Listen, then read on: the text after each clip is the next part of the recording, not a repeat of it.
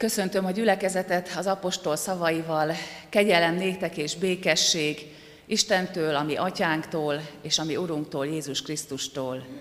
Ámen.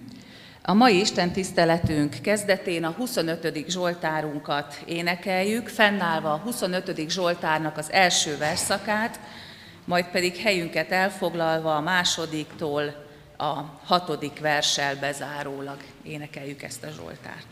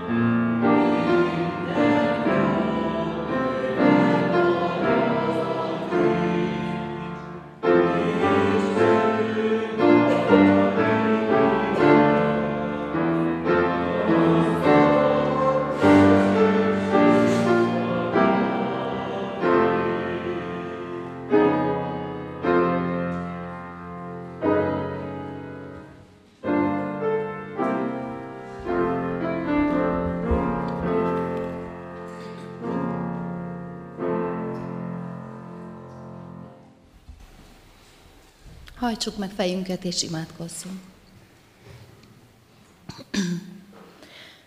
Drága mennyi édesatyánk, olyan jó nekünk, hogy ismerhetünk téged. Köszönjük neked, hogy az elmúlt hét minden napján találkozhattunk veled. Köszönjük neked, hogy velünk voltál az örömeinkben, és együtt örültél velünk.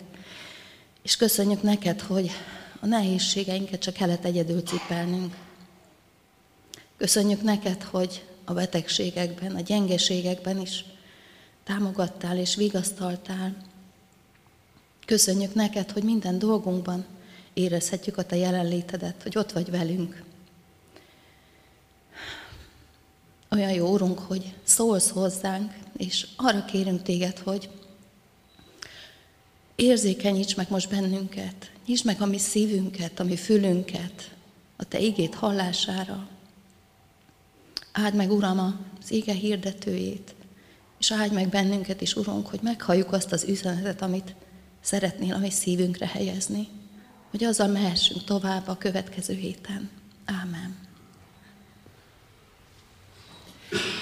Most pedig a gyülekezet fennállva hallgassa meg Isten igéjét, ahogyan az megvan írva Lukács evangéliumában az első nyolc versben.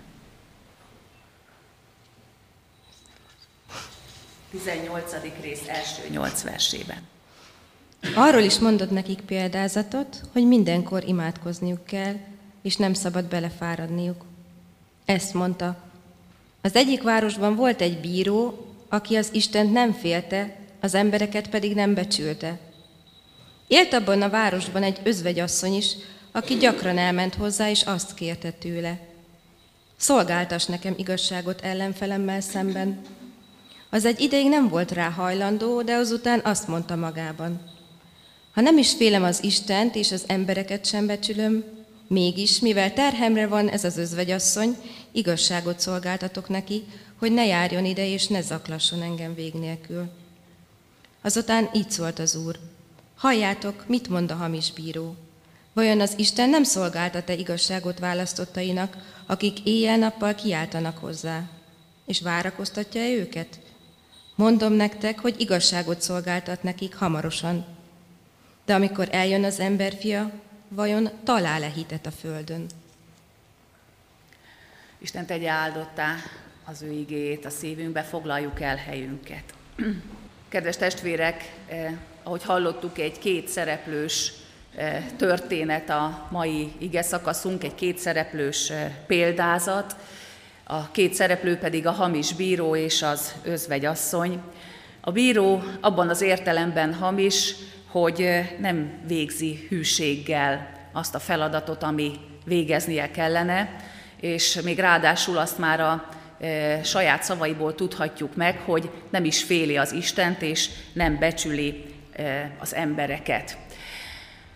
Izraelben a jogi ügyekben jó részt, javarészt eligazítást adtak Mózesnek a könyvei, tehát a bíróknak tulajdonképpen az volt a feladatuk, hogy erre a törvényességre ügyeljenek, ezt betartassák a mózesi törvényeket, ha valaki jogsérelmet szenved, azt orvosolják, illetve, ami még a feladatuk volt, hogy azokban az ügyekben, amelyekben nem ad eligazítást a törvény, azokban saját maguk hozzanak döntést, de természetesen nem a saját belátásuk, a saját erkölcsi érzékük, a saját kényük, kedvük szerint, hanem a saját döntésüknek is az Isten törvényéhez, a mózesi könyvekhez kellett, vagy kellett volna igazodniuk. Ez az, amiben ez a bíró bizony nem bizonyul hűségesnek. A másik szereplője a példázatunknak ugye az özvegyasszony, azt is jó tudnunk, hogy a mózesi törvényekben bizony nagyon sok rendelkezés vonatkozott például az özvegyekre, hiszen a törvény szellemisége az éppen nagyon hangsúlyosnak tartotta azt, hogy az özvegyeket, az es, a védteleneket védelmezze. Ha az özvegyekre nincsenek ilyen rendelkezések, akkor bizony nagyon kiszolgáltatott helyzetbe kerülhettek volna a férjük halála után, a megélhetésük, az egzisztenciájuk teljes veszélybe kerülhetett volna. Rendelkezés mondta például azt ki, hogy a férj halála után a család köteles volt kiadni az özvegyen maradt asszonynak azt a vagyonrészt, amit ő vitt be a házasságba, hogy a későbbiekben ebből a visszakapott vagyonrészből fent tudja tartani magát. Talán éppen ezzel van problémája ennek a példázatbeli özvegynek. Minden esetre azt szűrhetjük le a példázatból, hogy ő tudja azt, hogy neki igaza van, ezért is megy el újra és újra a bíróhoz, ám azt is látjuk, hogy hiába, mert ebből a történetből bizony azt látjuk, hogy a bíró, aki ugyan maga is belátja ennek az özvegynek az igazát, nem segít, mert nem áll érdekében segíteni. Valószínűleg kenőpénzre nem számíthatott, az asszonynak a nyomorúsága az meg egyszerűen nem érintette őt meg, sokáig hidegen hagyja, őt önmaga érdekli, az önmaga haszna, azt, hogy végtelenül önközpontú, azt nem csak abból látjuk, hogy sokáig nem segít az asszonynak, bár az bajban van, hanem abból is, hogy amikor segít, akkor is önmaga miatt segít, mert unja már, hogy az asszony folyton a nyakára jár, és szeretné, hogyha végre, végre nyugta lenne, és békén hagynák őt. Bár ennek a példázatnak a címe az új fordítás szerint legalábbis a hamis bíró, de Jézus mégsem a bírónak a személyére akarja felhívni a mi figyelmünket, hanem sokkal inkább ennek az özvegyasszonynak a viselkedésére, ennek az özvegyasszonynak a kitartására, az álhatatosságára, hogy bár újabb és újabb kudarc éri, de nem csügged el, és kitartóan kérleli a bírót. Jézusnak vannak olyan példázatai, amiket ő maga megmagyaráz, aztán vannak olyan példázatai, amikor eh, meghagyja talánynak, és akkor valami ilyesmit mond, hogy akinek van füle a hallásra, eh, az hallja, az értse meg. És vannak olyan példázatai, amikor már a példázat elején megtudhatjuk azt, hogy mire is kell nekünk odafigyelni. Ez is egy ilyen példázat, hiszen így kezdődött. Mondott nekik példázatot, hogy mindenkor imádkozni kell, nem szabad belefáradniuk. Az asszony tehát ebben példa, ami számunkra, hogy ilyen kitartóan, bele nem fáradva kell, kellene imádkoznunk. Felmerülhet bennünk a kérdés, hogyha Jézus párhuzamot von az asszony és mi közöttünk, akkor párhuzamot von-e e, a bíró és Isten között, jelentheti-e ez a bíró ebben a példázatban magát az Úristent, azt gondolom, hogy ez ellen a tétel ellen ott van bennünk az ellenkezést, már talán az ellen is, hogy hogy említhet egyáltalán Jézus egy ilyen embert, e, vagy hogy lehetne egy ilyen embert e, Istennel egy lapon említeni, hiszen ez egy önző, közömbös, részvétlen bíró, nem fogható az Úristenhez, de hogyha figyeltünk jól a példázatban, akkor azt is kihalljuk belőle, hogy nem is párhuzamot von Jézus a kettő között, hanem éppen a különbözőségükre, sőt az ellentétességükre, az ellentétes viselkedésükre hívja fel a figyelmet. És azt mondja tulajdonképpen, hogy ha egy ilyen ember is teljesítheti végül ennek az asszonynak a kívánságát, és igazságot szolgáltat neki, akkor hát hogy ne tenné ezt meg maga az Úristen?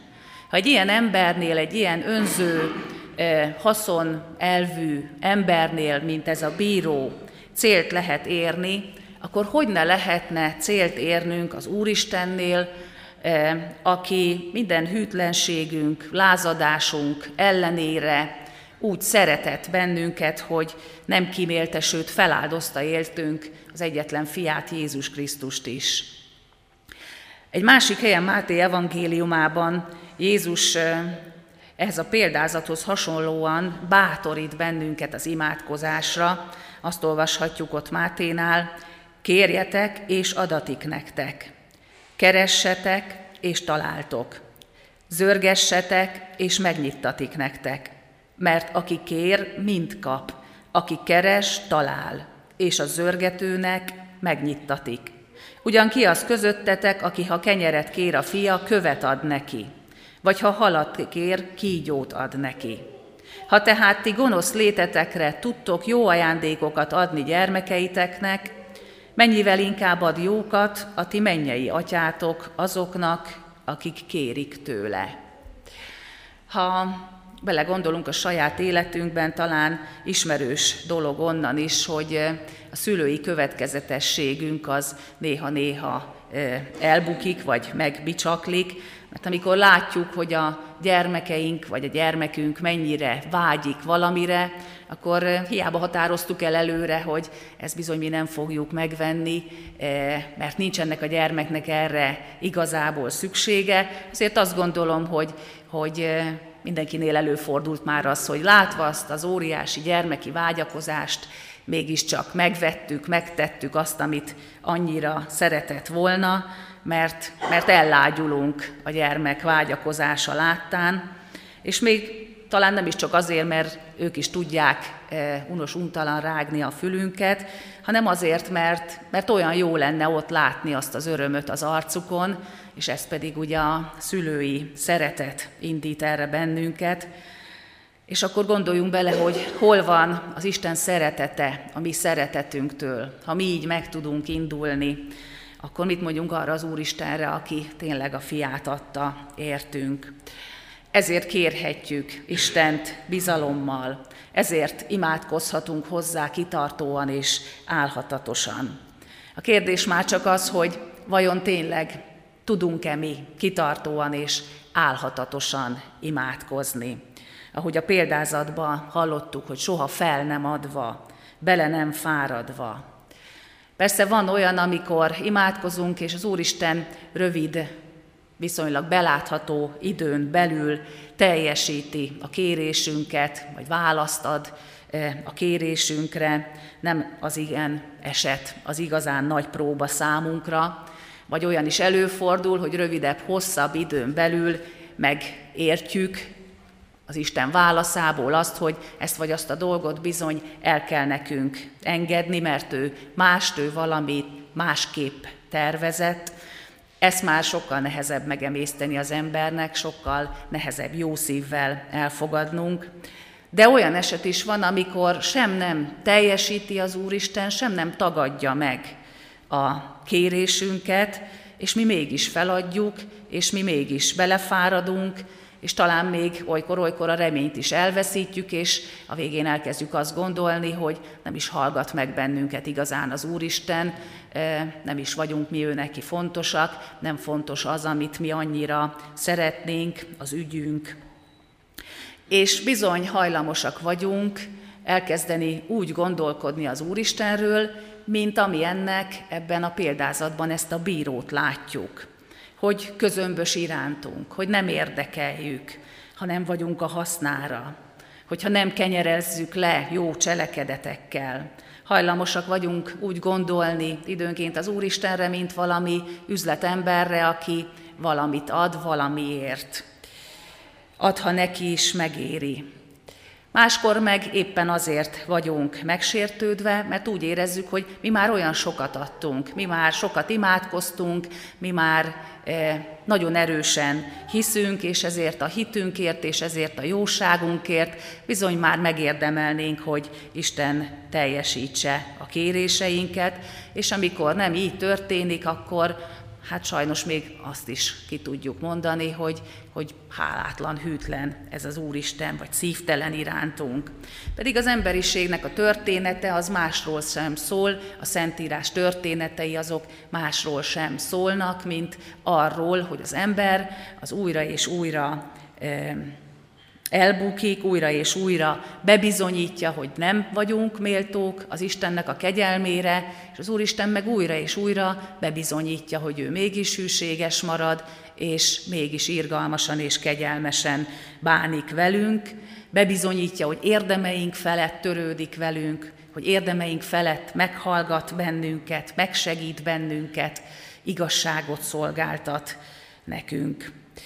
Erre van ígéretünk, és mégsem vagyunk kitartóak az imádságban. Sokszor nagyon ösztönösen imádkozunk, éppen csak azért, amit nagyon égetőnek érzünk, és éppen csak addig, amíg nagyon égetőnek érezzük azt a dolgot.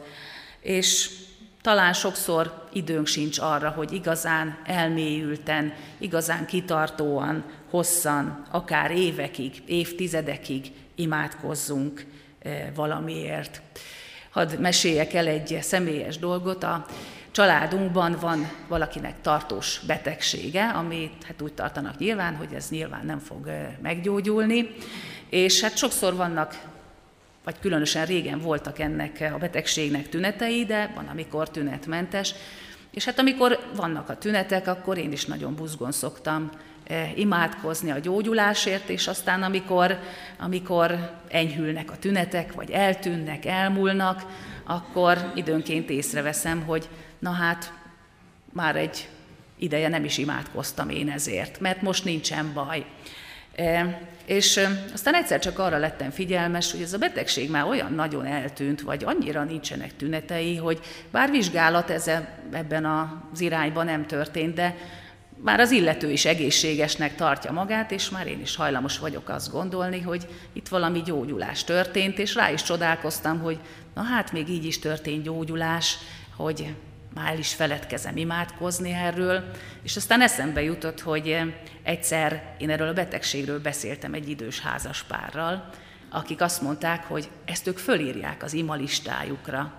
És akkor eszembe jutott, hogy hát lehet, hogy én időnként elfeledkezem már erről, és ezért imádkozni, de hogy egy házaspár biztos van, akik nap mint nap, évek óta folyamatosan imádkoznak ezért a e, dologért.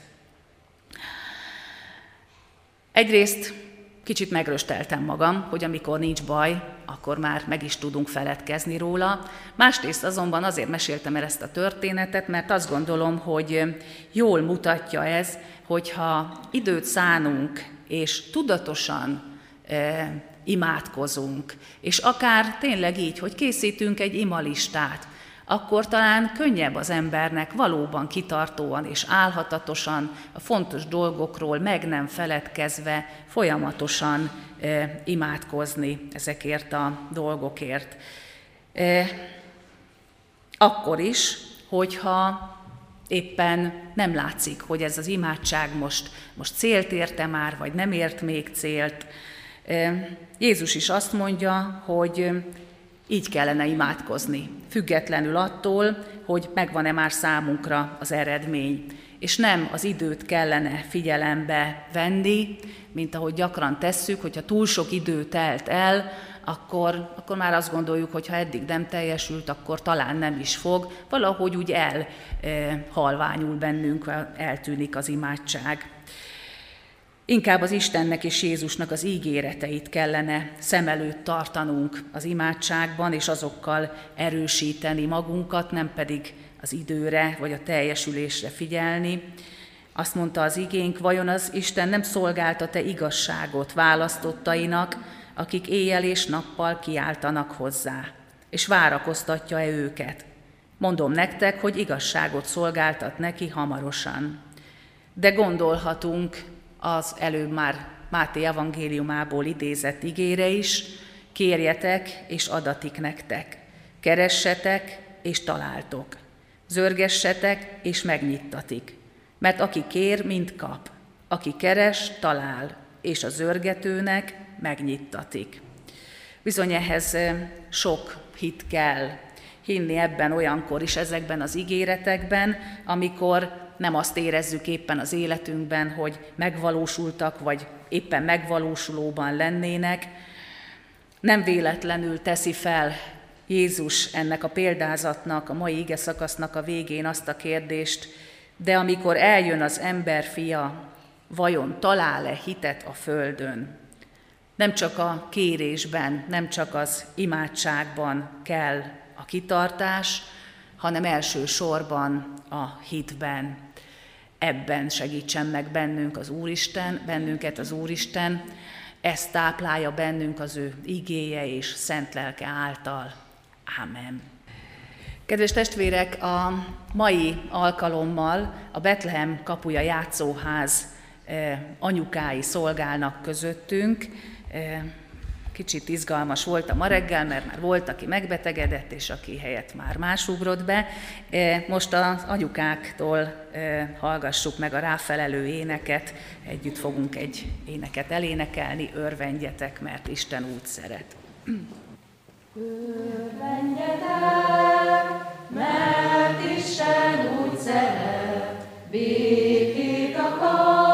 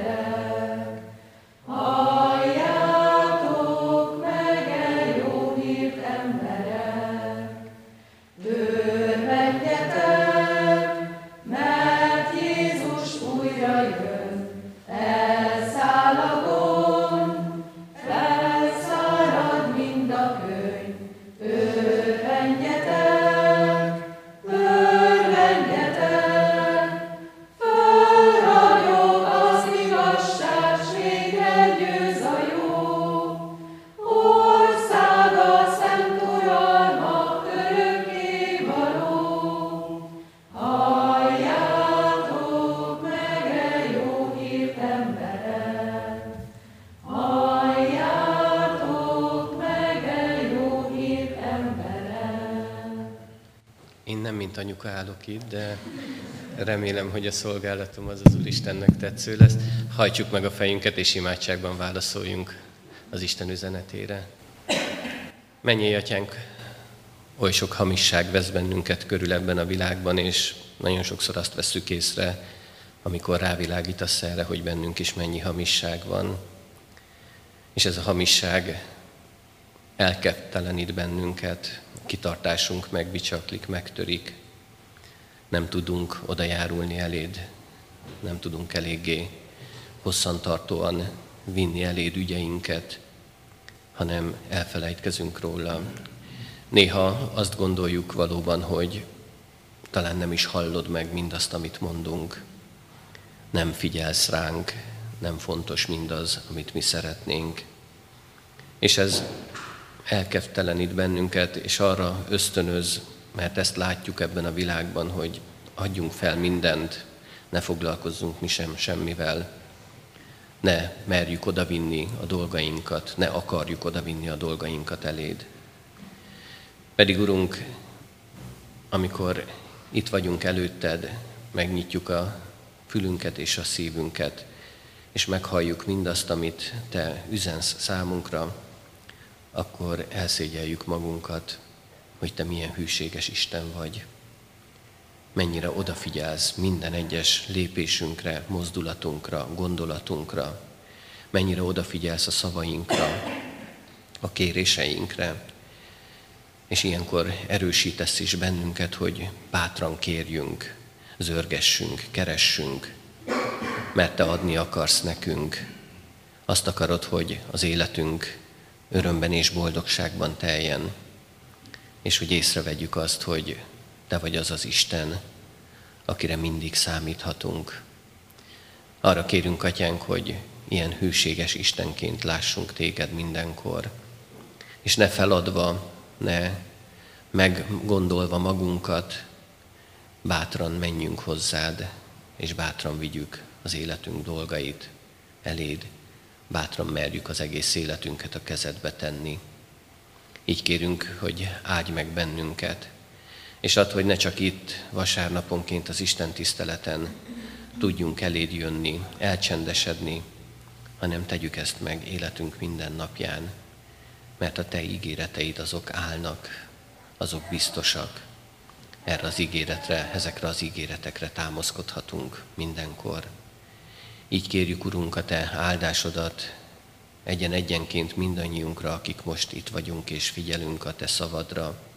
Így kérjük a Te áldásodat erre a közösségre, hogy közösségként is tudjunk rád figyelni, de mindazok életét is áld meg, Urunk, akik most nem tudtak eljönni.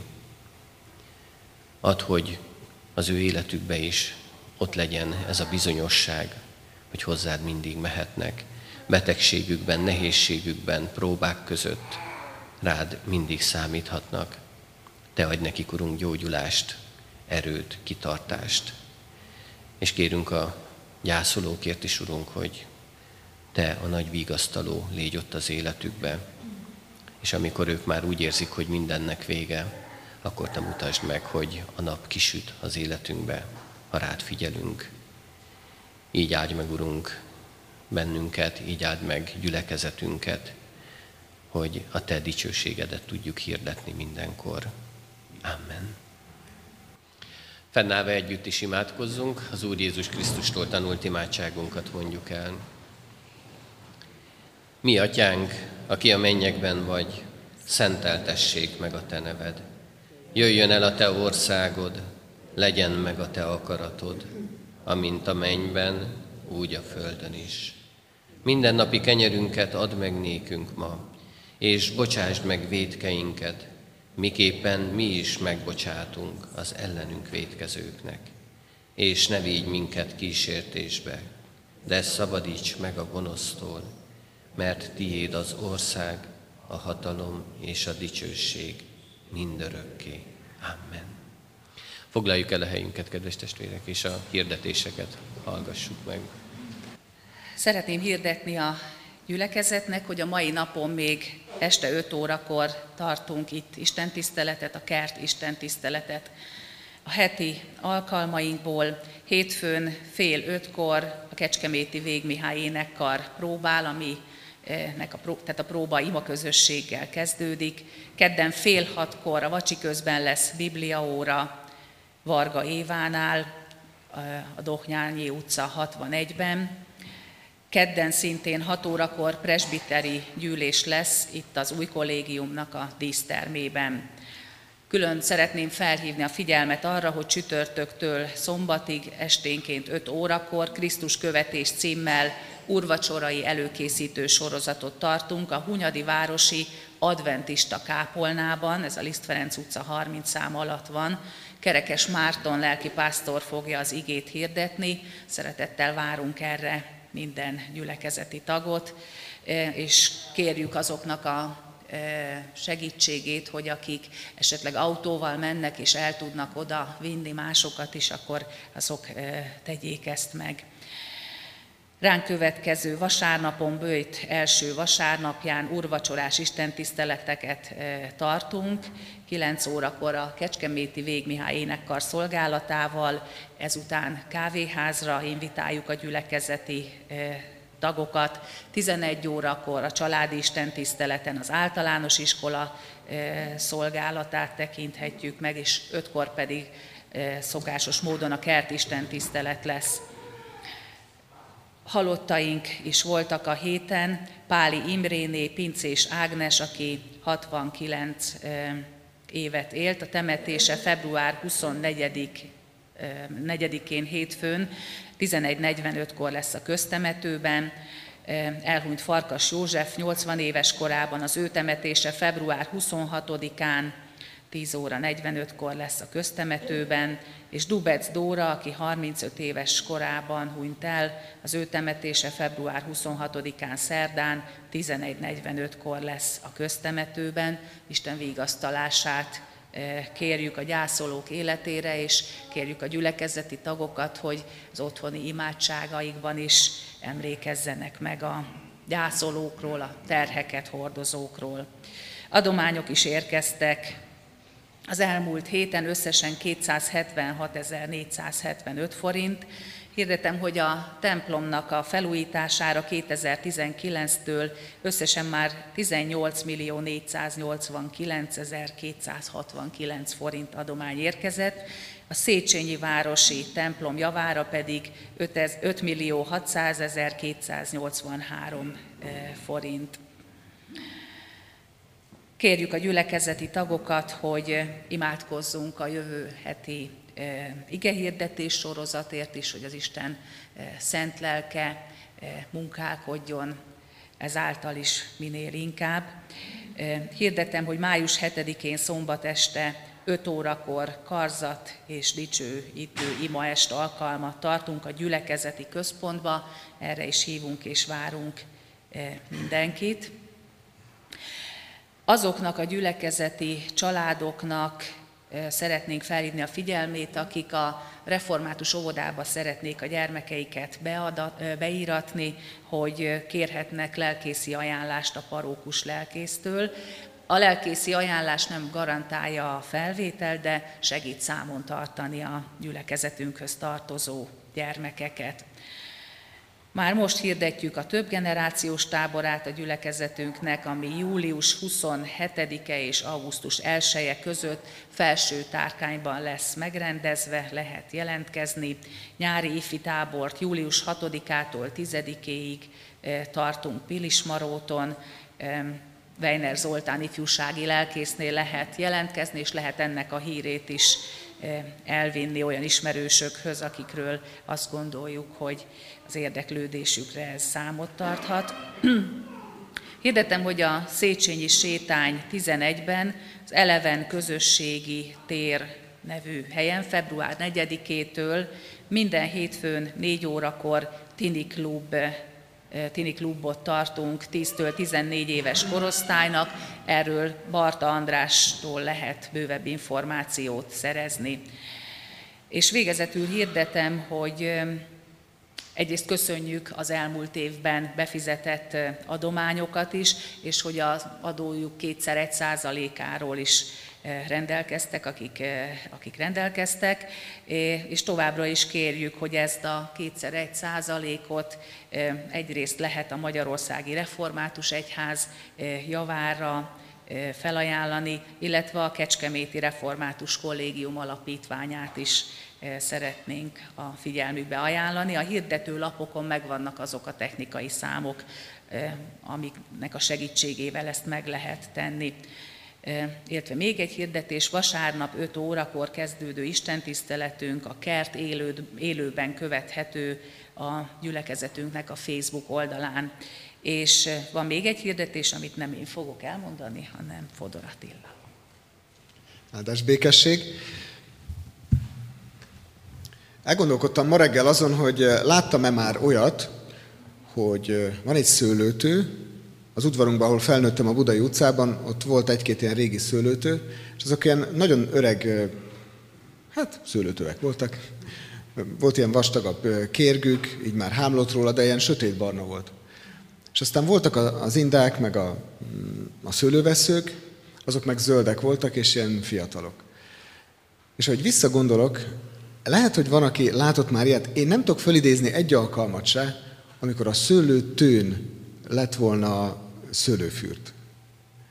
Nem tudom, hogy van-e ilyen. Olyat még sose láttam, hogy maga a tő termett volna.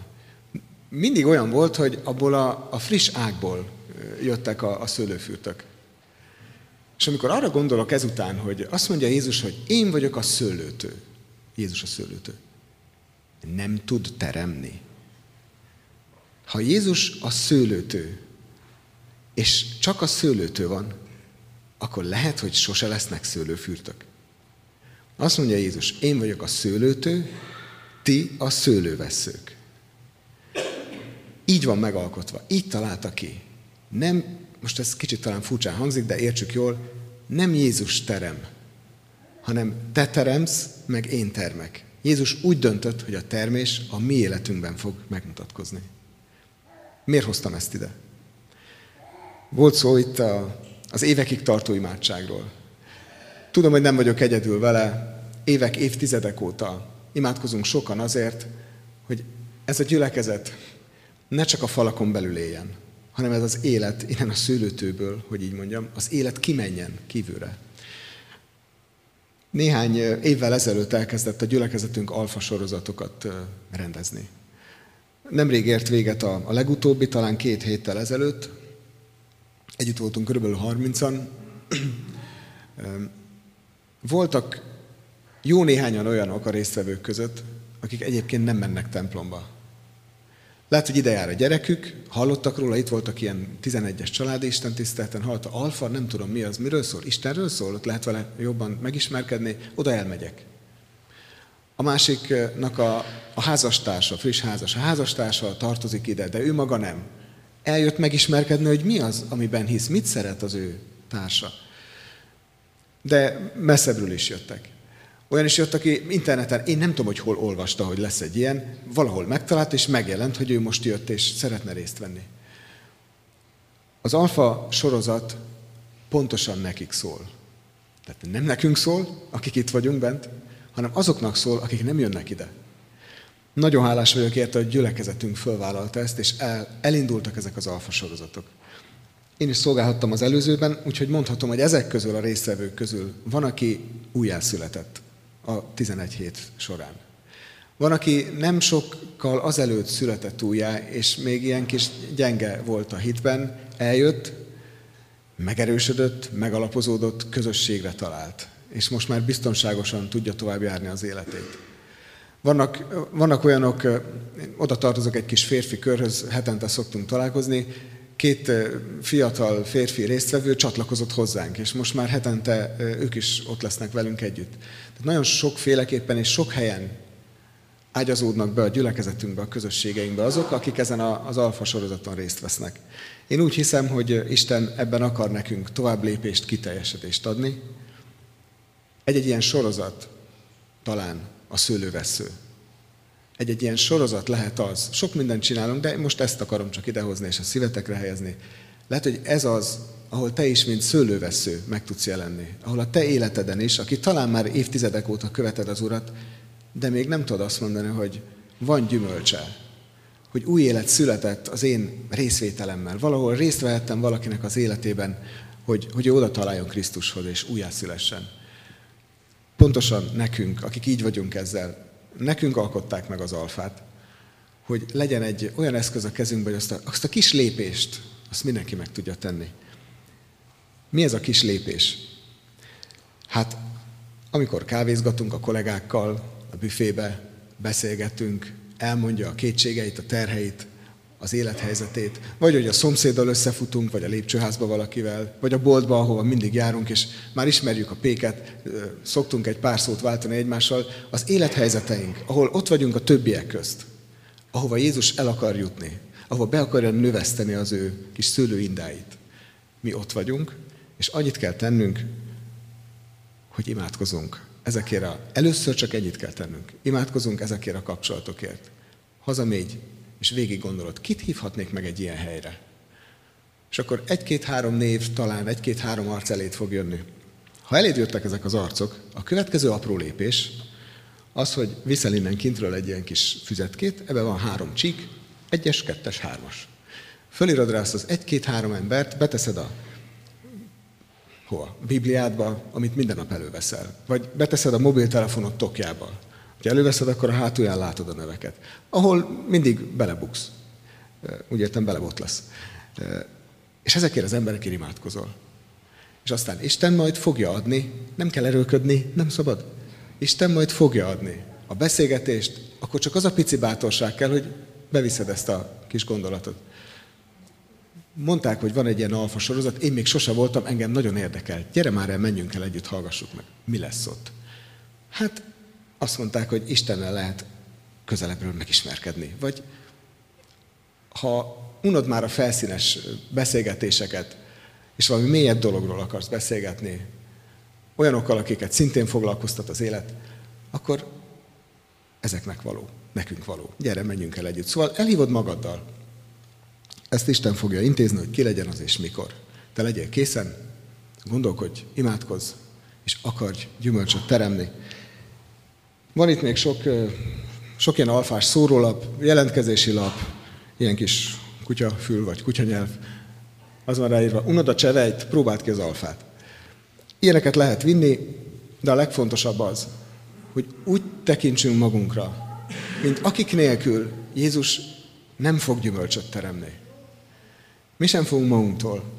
Ha tartjuk ővele a kapcsolatot, akkor ő segíteni fog nekünk, hogy gyümölcsöt teremjünk. Itt az alfa sorozat a gyülekezetünkbe, két hete ért véget, ahogy mondtam az előző. A következő körülbelül három hét múlva indul, március 10-én. Addig még van néhány hetünk, hogy mi végig gondoljuk, hogy kit tudnánk oda jó szívvel elhívni. Persze lehet, hogy furcsának tartod, mert hogy mondjak én ilyesmit neki, nem baj, csak imádkozzál, és az a kis bátorság legyen ott benned, hogy említsd meg neki. Aztán majd meglátjuk, hogy megy tovább a beszélgetés. Erre bátorítalak benneteket. Keressétek a papírkákat ott kint az asztalon majd.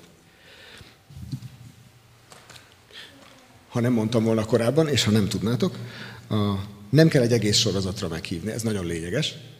Mondod, hogy egy sorozatról van szó, de csak az első alkalom egy nyitott vacsora.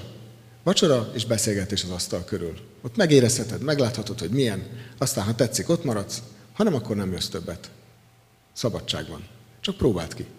Erre hívjuk meg egymást. És a gyülekezeti nagytábornak a meghívó füzetei ott vannak kin, és ha kinyitod, és elkezded lapozgatni, ez már nem az alfa, elkezded lapozgatni, és belenézel, akkor nagyon kedves arcokat fogsz benne látni, és csomó műhelyfoglalkozás, ide is, de jó lesz, ú, ez a csoport, de jó lesz. Ó, de hát mindenhova nem mehetek, és muszáj lesz majd választani. De bátorítalak benneteket, hogy lapozgassátok.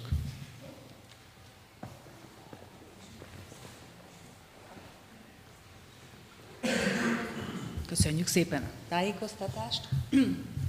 A záróének előtt szeretném megköszönni a Mama Körnek a szolgálatát, és Molnádé Csitári Krisztinának is az egész éves szolgálatát, meg most is így összeszedte a csapatot, és Isten áldjon meg benneteket a továbbiakban is. Az áldás vétele előtt énekeljük a záróénekünket, a 475. dicséretet, mind a három versével.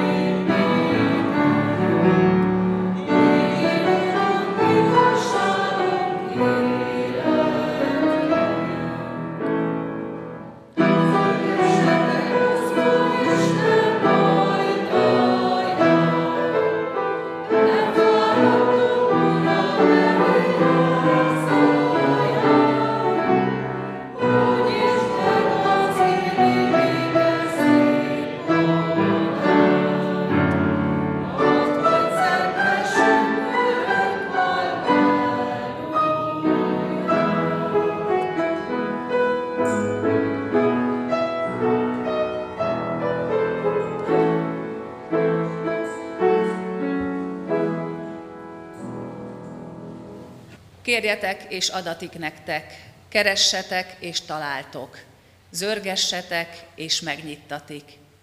És az Isten békessége, amely minden értelmet felülhalad, meg fogja őrizni szíveteket és gondolataitokat az Úr Jézus Krisztusban. Ámen. Áldott további vasárnapot kívánok mindenkinek. Áldás békességet.